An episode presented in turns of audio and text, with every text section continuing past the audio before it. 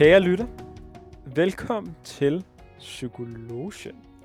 En øh, lille, hyggelig, større bliver den jo hele tiden, podcast, hvor øh, tre soon-to-be psykologer øh, sidder og gør os forhåbentlig lidt klogere på os selv og hinanden. Og de tre soon-to-be psykologer, det er undertegnet Niklas Kroner, og øh, ved siden af mig sidder Lukas Taft Hansen. Ja, flot kunstpower til det. Yes, og øh, der sidder også Alexander Gammelholm. Og vi er simpelthen øh, det vante crew, der sidder og er klar til at føre ind i et nyt emne i dag. Nemlig problemløsning. Og Alexander, det er simpelthen dig, der har valgt at tage det her emne op. Yes, det er det, og det skal nemlig handle om øh, problemløsning i dag. Det er korrekt. Og øh, ja... Det lyder, lyder meget opsat, sådan det, at man læser op et manuskript. Det, øh, man, man kan sige, at det er i hvert fald, det, man kan sige, det er noget, der, der fylder meget i vores hverdag, og det er egentlig noget, som jeg har tænkt på i, i længere tid skulle på, øh, på, på tegnebrættet det her, fordi at øh, hvis, altså det er ikke noget, vi som sådan måske tænker så meget over i hverdagen, men, at, men det er faktisk noget, som vi gør rigtig tit, altså problemløser. Øh, fordi vi måske er mange, der tænker, jamen problemløsning, så er det jo i forhold til, øh, altså basale øh, problemstillinger i løbet, vi kommer uden for, eller, eller ud for i en, i en hverdag. Men det kan være alle mulige ting, altså tage stilling til, om man skal have det ene eller det andet til aftensmad, eller øh, hvilken nøglebund er det, der passer til, øh, til, til døren. Øh, altså, vi solver hele tiden små problemstillinger, uden vi måske rent tænker over det, og så er der andre måske mere komplekse problemstillinger, som lige pludselig kræver lidt mere af vores bevidsthed, som ikke bare kan køre på, øh, på autopilot. Så det er noget, der fylder øh, en del i vores hverdag. Der tænkte jeg, det kunne være måske ret interessant at kigge lidt på øh, i forhold til, til de mentale processer, og hvad der, hvad der egentlig sker i forhold til, øh, hvad, hvad er det for nogle problemløsningsstrategier, vi mennesker tit bruger, når vi, øh, ja, og, og hjernen bruger for ligesom at komme igennem hverdagen. Eller ikke bruger ofte nok. Eller ikke bruger ofte nok, når vi kører for meget på autopilot. Lige præcis. Så, øh, så ja, som sagt, så, øh, altså, så det her problemløsning, det er jo noget, der fylder en del i vores hverdag, og det kan være mange ting. Det kan være, hvorvidt Lukas han, hvordan han skal organisere sin øh, filmsamling, eller hvordan øh, Niklas skal købe sit næste hus. Øh, der kan være mange ting i forhold nu var det... Sådan, sådan er Lukas og jeg ligesom forskellige steder i livet. Ja, ja, ja. det var nogle meget, meget store fiktive meget eksempler. repræsentativt for, hvad vi går og tænker på. Lige præcis. Men det er for at sige, det kan være sådan, altså det kan være små ting, som for eksempel at skulle løse en, øhm, en, øh, hvad hedder det nu, en matematisk ligning i sin hjemmeopgave til, til planlægning af sin, sin fremtidige karriere, som måske er lidt større problemstillinger, kræver øh, længere tænke, tankegang i forhold til det. Øhm, men inden for kognitiv psykologi, der refererer man jo til, at altså begrebet problemløsning, det er de her mentale processer, som vi mennesker, vi ligesom gennemgår, hvor vi opdager et problem, så øh, analyserer vi problemet, og så løser vi problemet. Det er sådan kortfattet de tre ting, der ligesom går igennem vores, øh, vores hjerne. Og i vores hjerne, så siger man jo, at der egentlig er, altså der er mange områder, som hjernen jo er, mange områder, der spiller ind i forhold til problemløsning, og, og, og mange hjerneområder samarbejder i forhold til, når vi skal problemløse. Men man siger, at især et sted i hjernen, som, som måske øh, har særligt fokus på det her, det er i frontallapperne. Og bare roligt, vi skal ikke sådan for meget ned i de her øh, begreber omkring forskellige hjerneområder, men, men skulle man være i tvivl, så frontallapperne, det er altså, hvis man lige slår et klap oven på, oven på panden, så, øh, så er det sådan nogenlunde cirka der, de, øh, de sidder. Og der siger man, i, i, i det område er det især præfrontal cortex, som har at gøre med problemløsning. Men det var nok hjerneanatomi for nu. Mere, mere ned i det skal vi heldigvis ikke. Bare roligt. Men øh, det er bare lige for at sige, hvor henne i hjernen sådan kortlægningspræcist ligger egentlig problemløsning. Yes. Og øh, som sagt, så, øh, så trinene til problemprocessen, eller hvordan vi løser et problem, det er altså følgende. Vi opdager, at der er et problem, så øh, tager vi en beslutning om, forhåbentlig, at vi skal løse det her problem. Og så når vi har taget beslutninger omkring det, så er vi jo nødt til at forstå problemet, analysere problemet, for at finde ud af, jamen, altså, hvad er det for et problem, øh, vi står overfor. Og når vi så har fundet ud af det, så undersøger vi, okay, hvad er der for nogle muligheder? Hvordan kan vi løse problemet? Og så til sidst, så skal vi jo så finde ud af, okay, hvilken løsning skal vi så vælge? Og så skal vi udføre den. Og så er der nogen, der siger, at vi så også nogle gange evaluerer bagefter, var det egentlig den rigtige løsning? Det tror jeg, mange godt kan genkende også det her med, når man, man har taget en beslutning og gjort noget, og så kigger man i bagspejlet og tænker, okay, var det egentlig, var det egentlig den løsning, der var den rigtige? ja. Skulle jeg have taget de 5 tequila shots? Lige præcis. Og så, øh, ja, og så kører den videre der, ikke? Så, øh, så, så det er sådan de processer, man siger, mentale processer, der går igen øh, for os. Og, øh, og det er egentlig det samme, der gør sig, gør sig gældende hver gang, men som sagt, så nogle gange, så er der jo nogle problemer, som vi måske har, har oplevet, eller som, som minder om problemer, vi tidligere har løst, og derfor så kører nogen måske mere på autopilot, end, end andre gør. Øh, det, det er ikke så bevidst altid, de, problem, øh, eller de problemer, vi, øh, vi skal løse. Godt. Øh, men for at, øh, at problemløsning kan finde sted, fordi der er så mange problemer i en hverdag, vi, vi skal løse os mennesker, så, øh, så har man fundet frem til, jamen vi har faktisk nogle, nogle forskellige mentale eller kognitive øh, strategier for, hvordan vi skal løse problemer. Der er en række forskellige måder, og man kan gøre det på, eller vi mennesker gør det på. Øh, og jeg kunne egentlig godt tænke mig at spørge jer til en start, ikke så meget i forhold til måske strategierne, for der findes et hav af muligheder, men mere, øh, altså, kan I selv komme i tanke omkring nogle strategier, I måske selv bruger, og, øh, og hvad kunne det eventuelt være for nogle, nogle strategier, I bruger til at løse alle mulige hverdagsproblemer? Ja, altså jeg er jo personlig fan af, af ud af syne, ud af sind øh, ja. strategien. Den klassiske.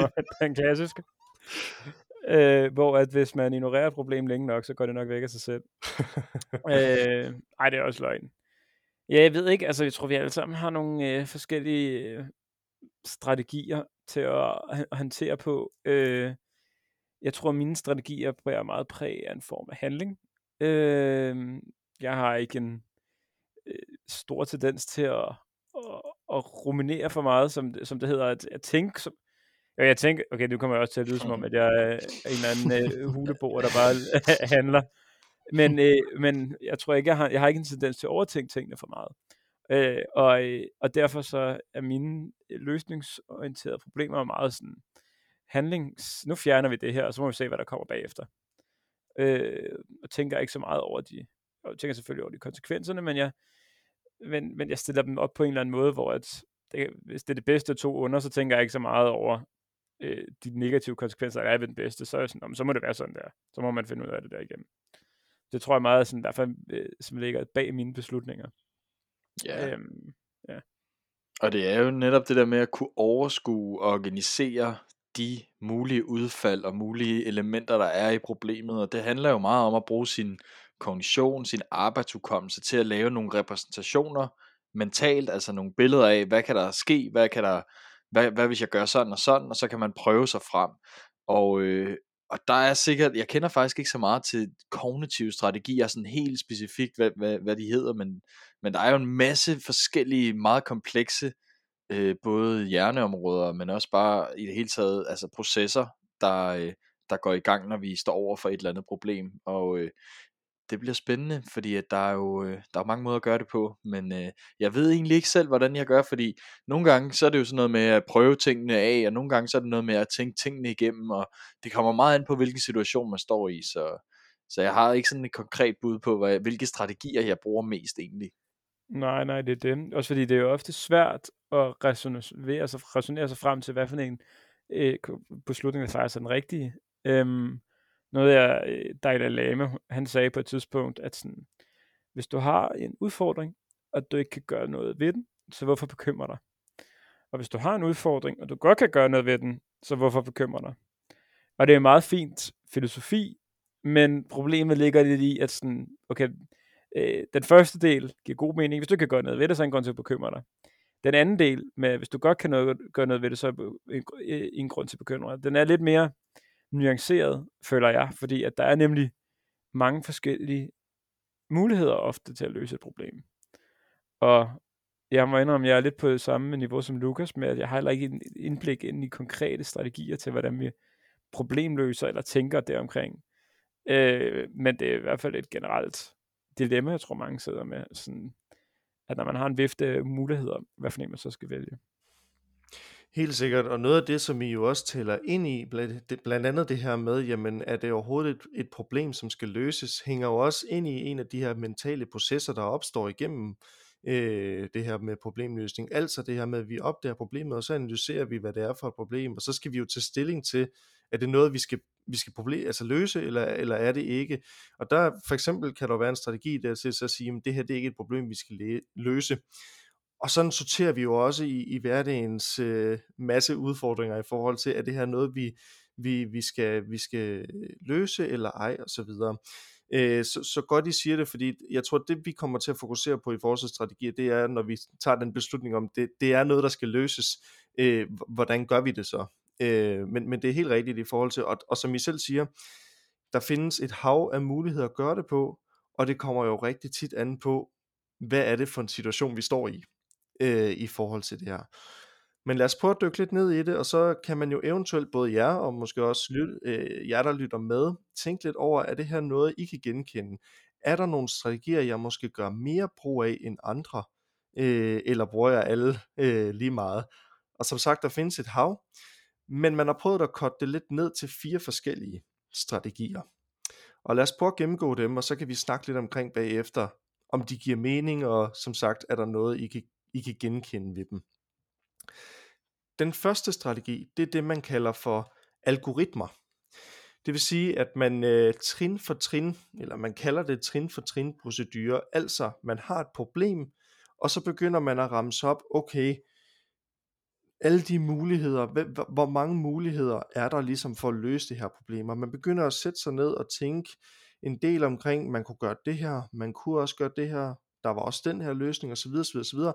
Og tanken bagved at ramse alle de her forskellige muligheder op, er egentlig, at vi vil rigtig gerne være sikre på, at vi vælger den rigtige løsning. Og som oftest, så når vi laver den her lange øh, tankegang og de her algoritmer, så, så som oftest, så vil vi også komme frem til, i hvert fald for os selv, at det var den rigtige beslutning, vi tog, fordi vi har ligesom gennemgået alle scenarier, vi har tænkt over øh, øh, pros and cons ved alle scenarierne, og ligesom taget en beslutning omkring, det her, det er det rigtige scenarie for mig, det er det, der ligesom giver den, gode, den rigtige beslutning. Så ofte så vil resultatet lede til, at vi tager den rigtige beslutning, for os selv i hvert fald. Vi kan jo altid diskutere, om et problem er rigtig løst eller ej, det der kan der være mange holdninger til. Men for os selv vil det føles som en rigtig beslutning, øh, fordi vi har grublet så meget over det. Det er den ene, og et, altså et eksempel på, øh, på, på altså algoritme eller trin for trin procedure, det er jo for eksempel sådan noget med at tænke langsigtet, sidde og planlægge ting, Øh, planlægge ens øh, tale, eller altså hvis man skal det, eller et oplæg, man skal holde, eller hvad det nu end er. Altså det, det hvor vi sidder og grubler omkring, okay, hvad, hvad skal jeg sige? Jeg kunne sige det her, jeg kunne også sige det her, vi cutter ned, vi skærer fra, vi tilføjer noget. Alt det her, det tager noget tid, men i sidste ende vil vi forhåbentlig også mene, at det var den rigtige beslutning, den måde vi gjorde det på. Det er den ene. Den næste, det er det, vi kalder heuristikker. Øhm, og øh, man kan sige, at heuristikker er lidt det, det modsatte af, af algoritmer. Fordi heuristikker er lidt sådan en, en, en mental tommelfinger, eller det er sådan, her handler det ikke altid omkring, at vi skal tænke en masse over problemet for at finde den rigtige løsning. Det handler mere omkring, at for at vi kan kapere det, så, øh, så finder vi måske bare den hurtigste og nemmeste løsning.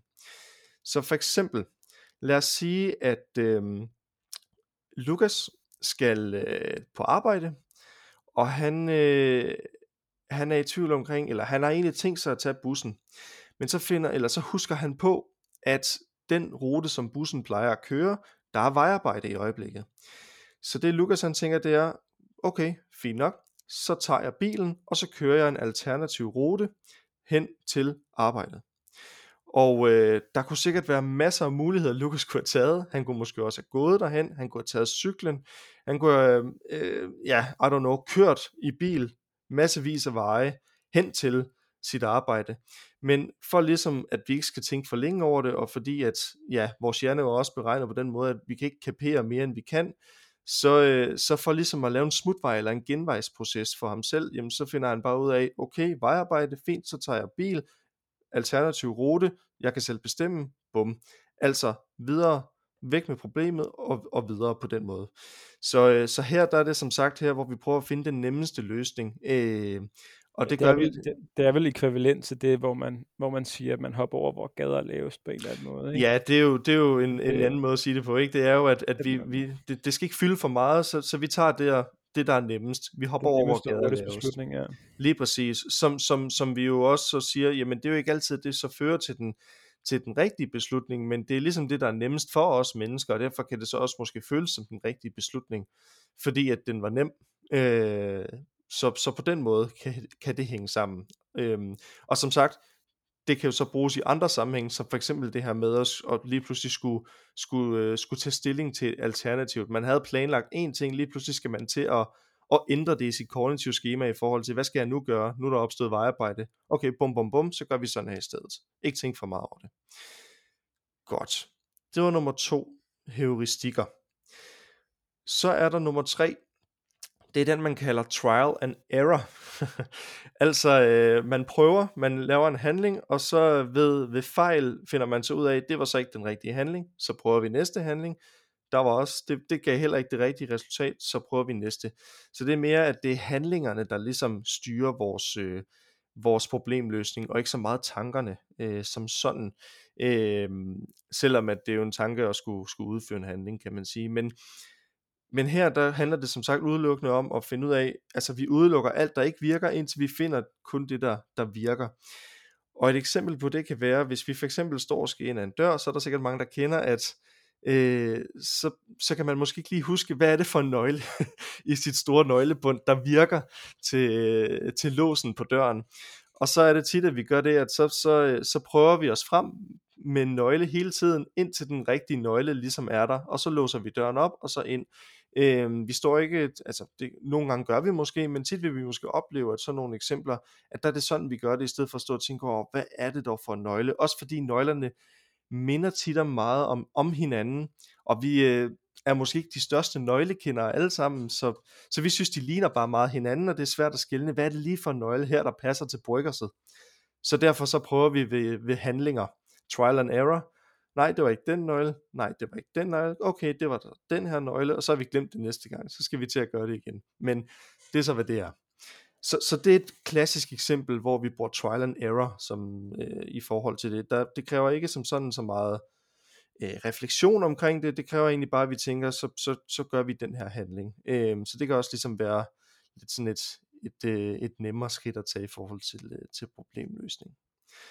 Og så den fjerde, det er den, man kalder for indsigt eller insight. Øh, og det vil sige, at i nogle tilfælde, der vil vi komme ud for et problem, som vi er stødt på mange gange før, hvilket betyder, at det egentlig er noget, der ikke som sådan kræver vores bevidsthed at skulle løse. Det ligger faktisk mere i det ubevidste, eller vi, det ligger som en underliggende mental proces. Altså vi har gjort det så mange gange, og det minder meget om noget, vi har gjort mange gange, så vi, vi gør det egentlig bare på automatik. Der er en meget sjov historie til den her. Jeg snakkede med en, med en bekendt her den anden dag, som sagde, at øh, han øh, skulle taste sin pindkode til sit øh, dankort. Og øh, han har gjort det 1000 gange, øh, men, øh, men på et tidspunkt så skulle han gøre det, og han kunne simpelthen ikke huske sin pindkode, altså tallene kunne han ikke huske i hovedet. Så han tastede, og så var det en forkert pindkode. Så tastede han den igen, det var stadig en forkert pindkode.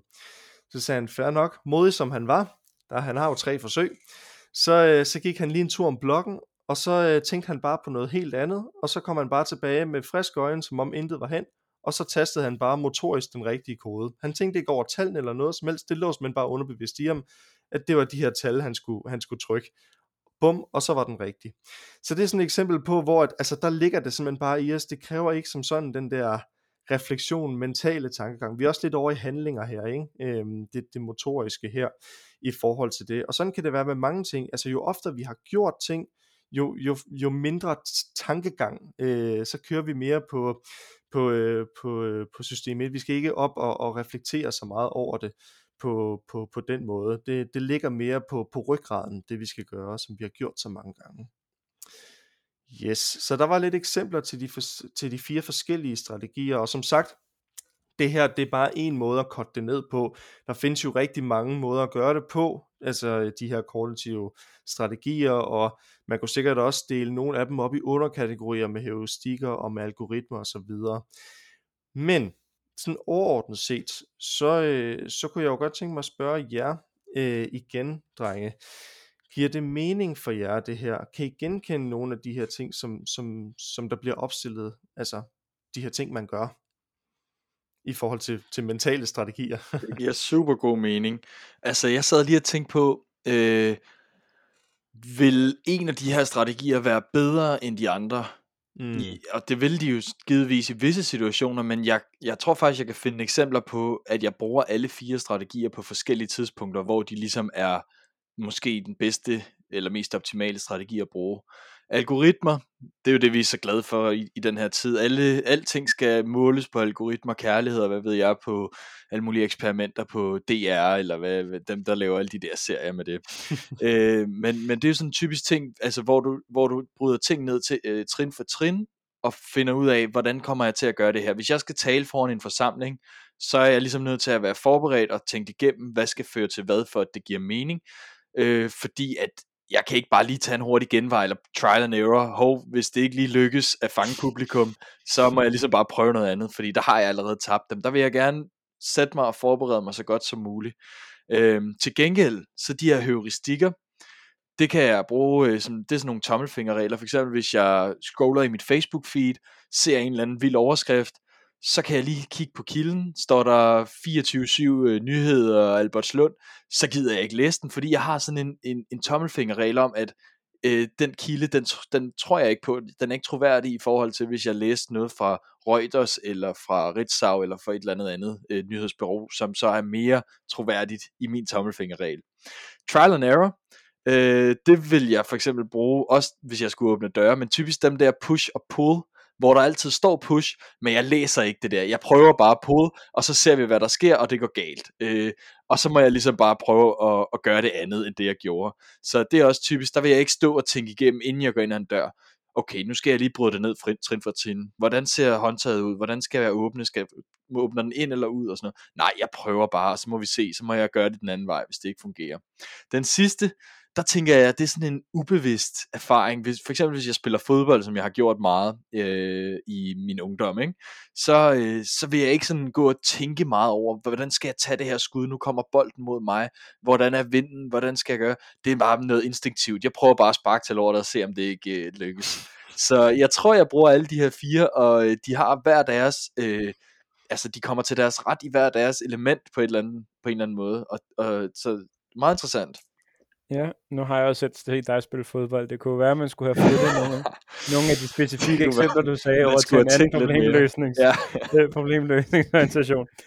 Men ja, hvad hedder det? Jeg må indrømme, at øh, jeg er helt enig med dig, Lukas. Jeg tror også, vi bruger alle sammen. Jeg tror også, mange, at der er mange ting, hvor vi bruger, det, altså bruger, øh, bruger de her forskellige problemløsninger.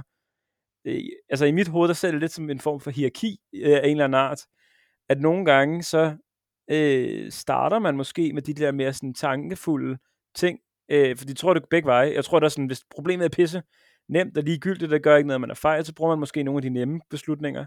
Så en, altså det der med øh, bare motoriske, eller det, øh, hvad hedder det nu, øh, heuristikker og sådan nogle ting, men når det, men jeg tror også, det går den anden vej, for jeg sidder og tænker sådan noget, for eksempel lad os sige, at jeg skal åbne øh, en åbne døren til en, en kammerats lejlighed, og jeg får hele hans nøglebund der vil jeg først kigge ned på nøglerne og anskue, hvilken en af dem her kunne ligne en husnøgle. Og så hvis ingen af de, jeg tænker, det kunne ligne en husnøgle, så prøver jeg bare helt lortet på en gang. Så jeg tror også, det er sådan et, øh, jeg tror, man varierer meget i de enkelte situationer, afhængig af, hvilken problemløsning, der kommer til kort, eller hvad for en, der faktisk fungerer. Øhm, så jeg tror også, det spiller mere ind på hinanden, end at det er specifikke situationer, der bruger specifikke problemsløsninger.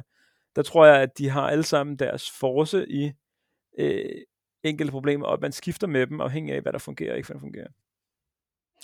Helt sikkert, og, man, og netop det med, at man skifter jo også, og man varierer måske også i forhold til strategier, altså der ser man jo også, som man siger, altså nogle gange vil der også være tidspunkter, hvor man måske bruger flere strategier, eller man prøver først en strategi og finde ud af, okay, den, den, den duer ikke her, og så prøver man en ny, eller nogle strategier bliver brugt til, til andre ting. For eksempel hvis man, altså vi kender det sikkert også alle sammen, hvis man har haft en lang dag på arbejde, og man har brugt meget tid på at problemløse det, og måske brugt algoritmer, det er også i forhold til, at der var en bestemt opgave på arbejde, der skulle løses, det tog meget energi og så videre, og korte ned og, og planlægge det. Så når man kommer hjem og skal finde ud af, hvad man skal til aftensmad, så sidder man jo ikke og tager en palet frem og kigger af alle mulige forskellige, øh, man kunne lave alt muligt forskelligt til aftensmad, og det, det, det kunne være øh, noget med kylling, eller noget med salat, og hvad vil være konsekvenser? Så, altså der siger man, om der tager jeg en nem ret her, den kender jeg, den kan jeg finde ud af at lave, bum bum. Altså så bruger man en, en heuristik til den del, øh, og så har man måske brugt algoritme på, på arbejde eller et eller andet, så det kommer også an på, jamen, hvad har man måske brugt mest i løbet af en dag, og så hvad, hvad er der så til, til over, og så sådan nogle ting, for at give et andet øh, eksempel. Og som I siger helt rigtigt, så er det jo noget, der kommer rigtig meget an på, hvilke situationer vi er i. Altså hvilke øh, problemløsningsstrategier vi så bruger. Øh, men jeg sidder også og tænker lidt, kan nogle af de her strategier også blive for meget, tænker I? Altså er der nogen, der, altså kan, vi, kan, de, kan de begynde at spænde ben for os, for eksempel heuristikker, eller det her med altid at måske finde den, den korte løsning? Er, er der noget, hvor så lige pludselig så, så bliver det for meget, så kan det måske forhindre os i at løse problemet ved at hele tiden skulle bruge nogle bestemte strategier? Ja, det tror jeg. Det tror jeg. Altså, det er jo en... Øh, øh, altså, jeg tror specielt, den der algoritme problemløsningsstrategi, tror jeg, der er nogen, der har... Øh, jeg tror nemlig, det vi snakkede om tidligere, øh, nu for sjov sagde jeg tidligere, at der var nogle mennesker, der måske skulle tænke lidt mere, øh, når de prøver det problemløse. Men jeg, øh, altså, jeg, altså, og det er måske ikke sjovt, det er måske også en sandhed, men, men øh, jeg tror også, det virker den anden vej rundt, at der er simpelthen også nogle mennesker, der tænker for meget og handler for lidt. Øh, og øh, Øh, specielt nogle, nogle gange, så i, vi lever jo i en verden, hvor der er valg hele tiden, og specielt fordi vi er så privilegeret, det land vi lever i, Danmark, så er der også mange valg som oftest. Og desto flere valg der er, desto flere input får du også i en algoritme, og desto sværere bliver det også at bedømme, hvad for en, der er den rigtige. Og vi kan tage for eksempel, hvis du skal have en øh, gymnasiel uddannelse, en øh, student eller en universitetsuddannelse, hvilket job du skal have, sådan nogle ting. Øh, at der er så mange muligheder, øh, specielt hvis man er privilegeret, øh, at finde den rigtige er sindssygt nervepirrende. Øh, og der tror jeg, at arbejde for meget op i den her øh, algoritmiske problemløsningstankegang simpelthen også kan være en grobund for sådan lidt angst og lidt, fordi vælger, hvis der er desto flere øh, ting, der kommer i, i gryden, desto sværere finder, bliver det også at finde ud af, hvad den enkelte, øh, man kan sige, hvad der er den rigtige smag. Øh, og jeg synes også faktisk, det jeg, jeg, jeg sad så uh, How I Met Your Mother øh, her i går, og der siger Barney Stinson også noget med, at øh, han har, han har vist sin, øh, han har taget et skilt med til et eller andet Super Bowl finalen, hvor han har sit telefonnummer, og så derefter så har han en telefon, der ringer konstant med flotte piger, der gerne vil have sex med ham. Øhm, og så siger han, så siger jeg en af de der venner, jeg tror det er Lille eller sådan noget, siger til ham, hvad med bare at lægge mobilen væk, og så være sammen med en af dem.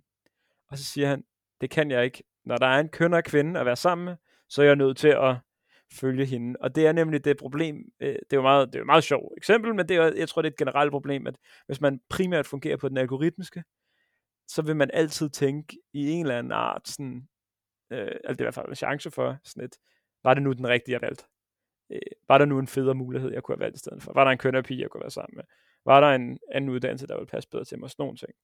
Øh, hvor at, øh, nogle gange så tror jeg, det kunne være sundt, hvis man bare lukkede øjnene, tog fingeren nedad på, øh, øh, hvad hedder det nu, uddannelsescenterets hjemmeside, og så sagde, den her, den prøver jeg sgu. Helt sikkert. Jeg er meget enig i den der pointe, altså selvom den selvfølgelig bliver lidt ekstrem her til sidst. Ja, ja, Men ja, ja. det er fordi, vi lever i sådan et samfund, hvor vi skal være perfektionister, så vi skal tænke os frem til den bedste løsning, og det er der grublerier starter, det er der overtænkning starter, og det er der, hvor vi bliver deprimeret og alt muligt andet. Det kommer vi sikkert ind på i senere afsnit. Øh, så der kan helt klart være et problem ved at, ved at tænke for meget i algoritmer, og tænke, at der altid er en sandhed, som, som man kan finde frem til ved at regne alting ud ved et eller andet øh, logisk, øh, ja, sådan nærmest som at løse en ligning. Øh, hvis vi tager heuristikkerne og den fjerde øh, strategi, som hedder indsigt, som er sådan en ubevidst erfaring, så tænker jeg, at problemet her, det kan umiddelbart være, at man kan være biased, altså at man antager, at fordi man måske grundet noget erfaring, har lavet nogle tommelfingerregler, eller en, en, en, har fået en eller anden intuition, øh, som man ligesom stoler på, at så er det den rigtige måde at løse det her problem på i fremtiden, hvor der i virkeligheden måske kunne være et bedre alternativ.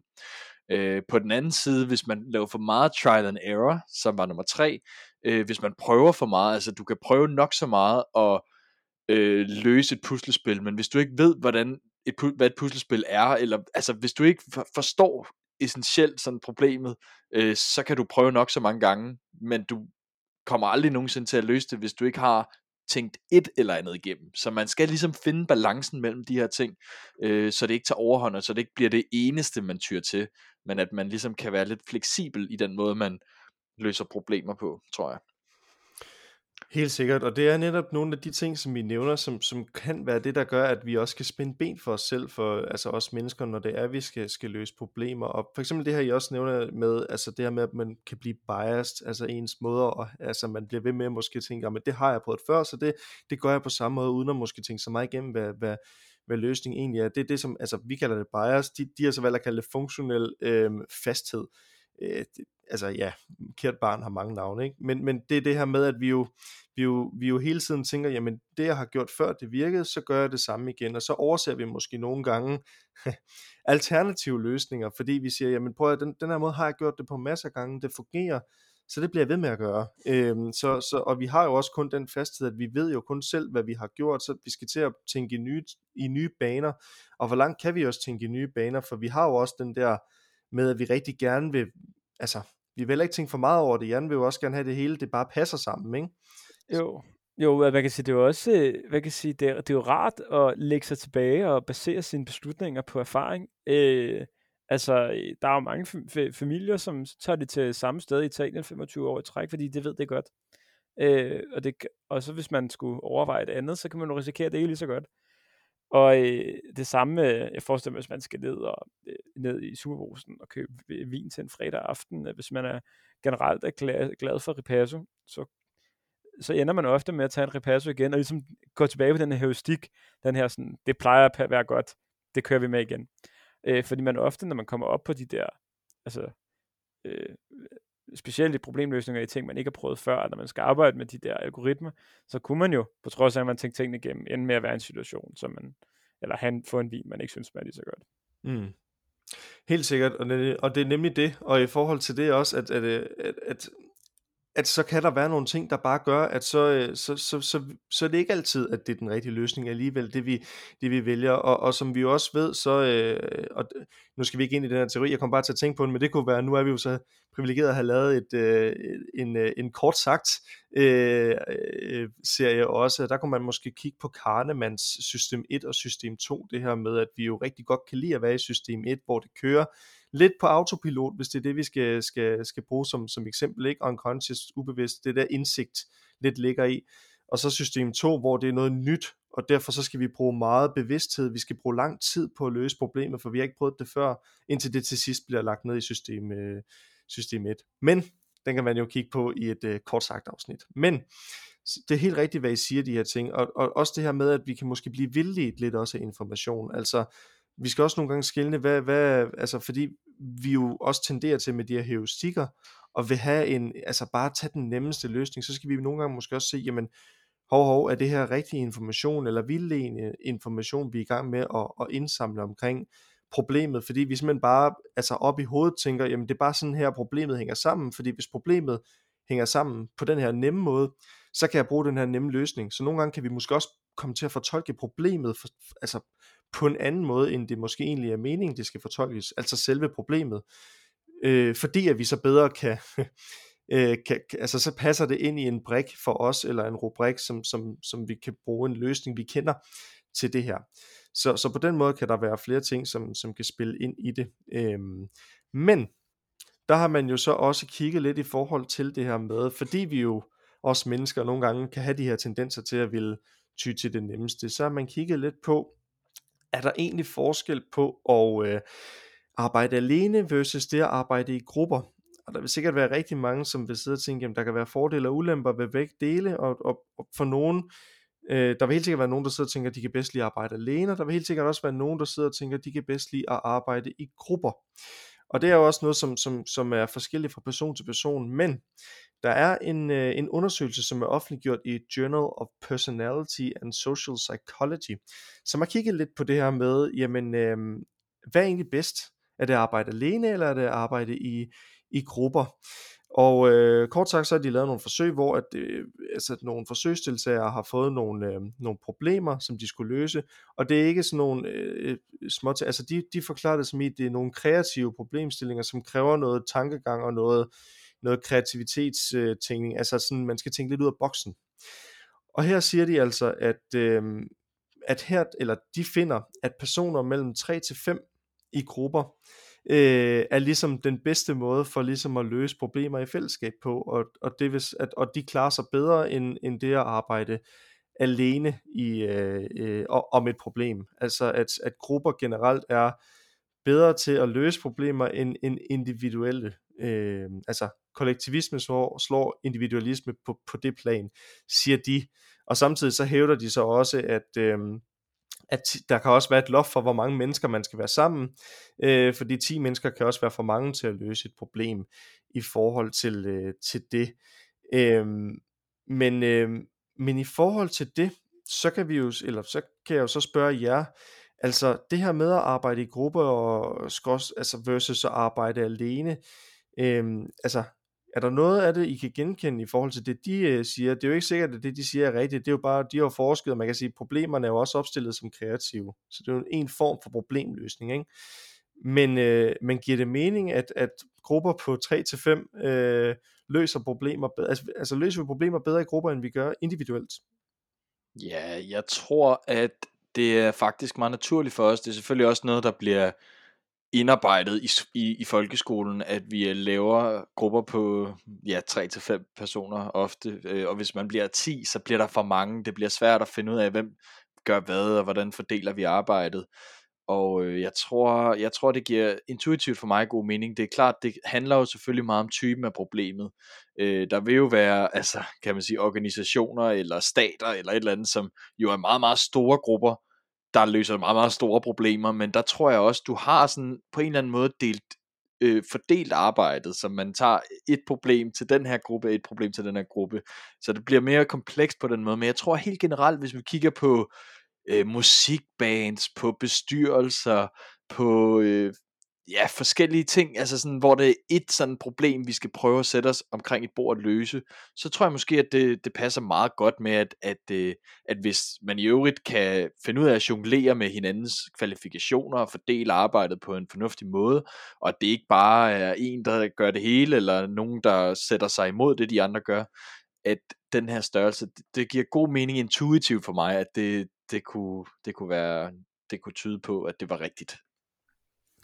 Ja, det tænker jeg også. Altså både intuitivt og erfaringsmæssigt føler jeg, at, øh, øh at det giver god mening, at der er en, en øh, kæmpestor grænse øh, på, øh, jeg synes 10 mennesker lyder meget, øh, i forhold til, at det, det er først det omkring, hvor grupper begynder at blive for store. Øh, jeg synes, nu har jeg for eksempel, jeg har lavet en del øh, sådan nogle escape rooms, fordi jeg synes, det er meget hyggeligt at få prøvet at løse en historie, og der har jeg i hvert fald kunne mærke for, kæmpe forskel. Jeg har aldrig gjort det alene, men øh, om man er fem gutter, øh, tre gutter, eller øh, altså det gør en kæmpe stor forskel i dynamikken i forhold til, hvad der foregår, og hvorvidt man kan hjælpe hinanden øh, igennem det. Fordi der kommer på et eller andet tidspunkt, kommer der, øh, kommer der til at opstå, at man, altså hvis man skal løse det samme problem, kommer til at opstå i en eller anden form for øh, parallelle veje, man går, hvor man ikke får holdt alle i hånden. Øh, og det, øh, og det tror jeg, der er gældende for alle arbejdsopgaver, at hvis man bliver for mange, så begynder det i en eller anden form at blive for mange idéer, der skal komme ind på en gang, og derfor bliver det ikke på samme måde strømlignet. Det er øh, de beslutninger, man skal lave. Og så tænker jeg, at det er sindssygt god mening, at man som alene ikke øh, klarer sig lige så godt som en gruppe. Jeg tror, at de fleste kan genkende det der med, at når man har en, en god marker i en, i en gruppe, så kan man øh, og kan diskutere tingene på en god måde, så kan man komme frem til bedre konklusioner, end hvis man var alene og skulle tænke sig igennem det hele. Øhm, ofte bruger vi det der begreb, at man kan stige sig blind på noget. Øh, det gør man jo ikke sammen, øh, når vi har andre til at kigge på det, øh, på øh, de opgaver eller problemstillinger, vi står overfor. så øh, det giver god mening. Helt sikkert, og man kan sige, og måske skulle jeg også lige, det kan godt være, at jeg, øhm, at jeg sagde forkert øh, tidligere, det her med, med 10 grupper, og med tre, altså det, det de jo fandt frem til, var jo også, at det var, det var 3 til 5, så overskrider du en grænse på de her fem personer, jamen så er det allerede for, for meget, men, men jeg tror, jeg gjorde det måske lige lidt, øh, lidt uidentificerbart ved at sige bagefter øh, en gruppe på 10, men det var, det var også, øh, det var nu også mere for at give et sådan ekstremt eksempel, men, men netop for at sige, at, at det er rigtigt, at lige så snart, at vi kommer over det, altså øh, gruppe på fem, som du også siger med escape rooms, eller hvad det er, vi, vi gør, øh, hvor vi lige pludselig har mange, ikke? altså så er der rigtig mange idéer, og det er svært at skulle have alles idéer med ind, og så gruble over, hvad så er den rigtige. Det bliver ligesom bare et kæmpe øh, shit show, hvis vi skal bruge sådan et begreb, for, for at sige det mildt. Altså, altså det, det bliver simpelthen for meget, der bliver genereret for mange idéer.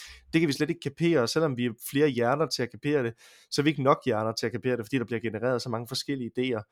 Øhm, hvorimod, at er vi de der 3-5, som, som de nævner i, øh, i deres undersøgelse, jamen, så bliver der genereret flere idéer, end hvis du er alene, men de er stadigvæk øh, nok til, eller der er ikke så mange, at vi ikke kan, kan gribe alle boldene i luften, og så prøve at, lægge, at kortlægge, hvad skal der så ske herfra.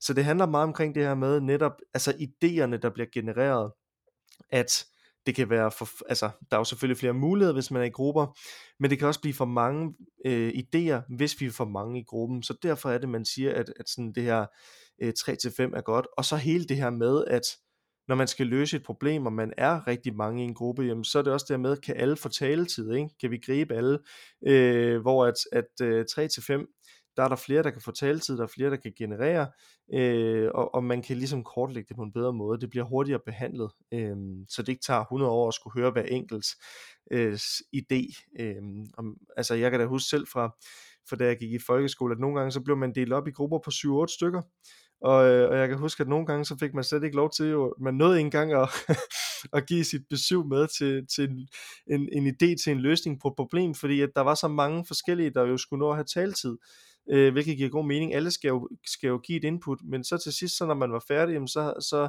så havde man jo måske kun hørt halvdelen af dem, som, som, øh, som man skulle høre. Og så, øh, så sidder man jo lidt tilbage, jamen, så bliver man jo overhørt, og det kan skabe noget misdannelse, så det, altså, så det giver bare, ja, i mit øre giver det jo, ligesom I siger, øh, god mening, at det er den placering, man, øh, man holder sig på de her 3-5 øh, personer i, øh, i grupper. Yes, men øh, jeg kan se, at tiden løber fra os, og øh, det var sådan set også det, jeg, øh, jeg havde for dag. Jeg håber, det har været øh, lærerigt og, og spændende. Altså indsigten med det var egentlig bare at give lidt i forhold til, jo fordi det fylder så meget det her problemløsning, jamen hvad, hvad for nogle strategier bruger vi mennesker egentlig? Og så det her med, jamen, altså, giver det mening, om det er individuelt eller i gruppe? Vi har jo de her strategier, men, men kan det også så fungere i, i gruppe? Så, øhm, så jeg håber opsummeret set, at, øh, at det har været en spændende lille indsigt i, hvordan vi mennesker løser problemer. Det synes jeg bestemt. Det håber jeg også, at øh, du kan lytte synes. Øh, meget interessant det sidste her også med, at øh, altså nu snakker vi jo kognitive løsningsstrategier, og hvad kan man kapere, altså kognitivt, øh, og der, der er det jo netop, det giver jo god mening, at en, en gruppe på 3-5 personer, en gruppe på 3-5 informationer, løsningsforslag, det er ligesom der, hvor vi har, altså i arbejdshukommelsen, vores kapacitet for at kunne overskue, ligesom hvad der foregår, så, så det er en meget sjov øh, sammenligning, øh, hvis man, hvis man for eksempel tager den der algoritme-strategi, hvor man også typisk vil have 3-5 muligheder måske. Man kan i hvert fald ikke få flere muligheder i hovedet på en gang, så bliver man øh, fuldstændig overkogt. Så øh, spændende og øh, interessant, og nu skal vi videre til afslutningen på dette afsnit. Og vi tager jo en SP eller K, og det er Niklas, der lægger ud. Jeg prøver K. Du prøver K. Yes. Jamen, øh, Niklas, så er den jo rigtig interessant, apropos det, vi faktisk lige har talt om. Kan du argumentere for, at individuel problemløsning i nogen sammenhæng kan være mere gavnligt end at skulle løse et problem i gruppe? Ja, det er jeg ret sikker på. Øhm, det kan jeg sagtens argumentere for, tror jeg. Men jeg ved ikke. Øh, jo, jeg, ved, jeg skal lige have lov til at tænke, ja, ja, jo. Ikke? Jo, jo. Ikke? Ikke? Nu skal, vi, nu skal jeg lige bruge mig af, den algoritmiske... Nu, nu viser vi, hvordan vi ødelægger det, når en prøver at, at sige noget, ja. og de andre vi kommer ind og... Ja, ja. undskyld. Jamen, øh, altså, hvad kan jeg sige? Hvis man er alene i gruppen, så skal man ikke på samme måde holde de andre op på det problem, man er i gang med. Ikke på samme måde holde de andre in the loop af det, der foregår. Så specielt hvis det er meget nemme problemer, der ikke kræver særlig meget tankegang, så, øh, så er det meget besværligt hele tiden at skulle være en gruppe, der skal tage beslutningerne. Øh, man kan tage eksempler på, at øh, lad os sige, man er øh, ned at handle.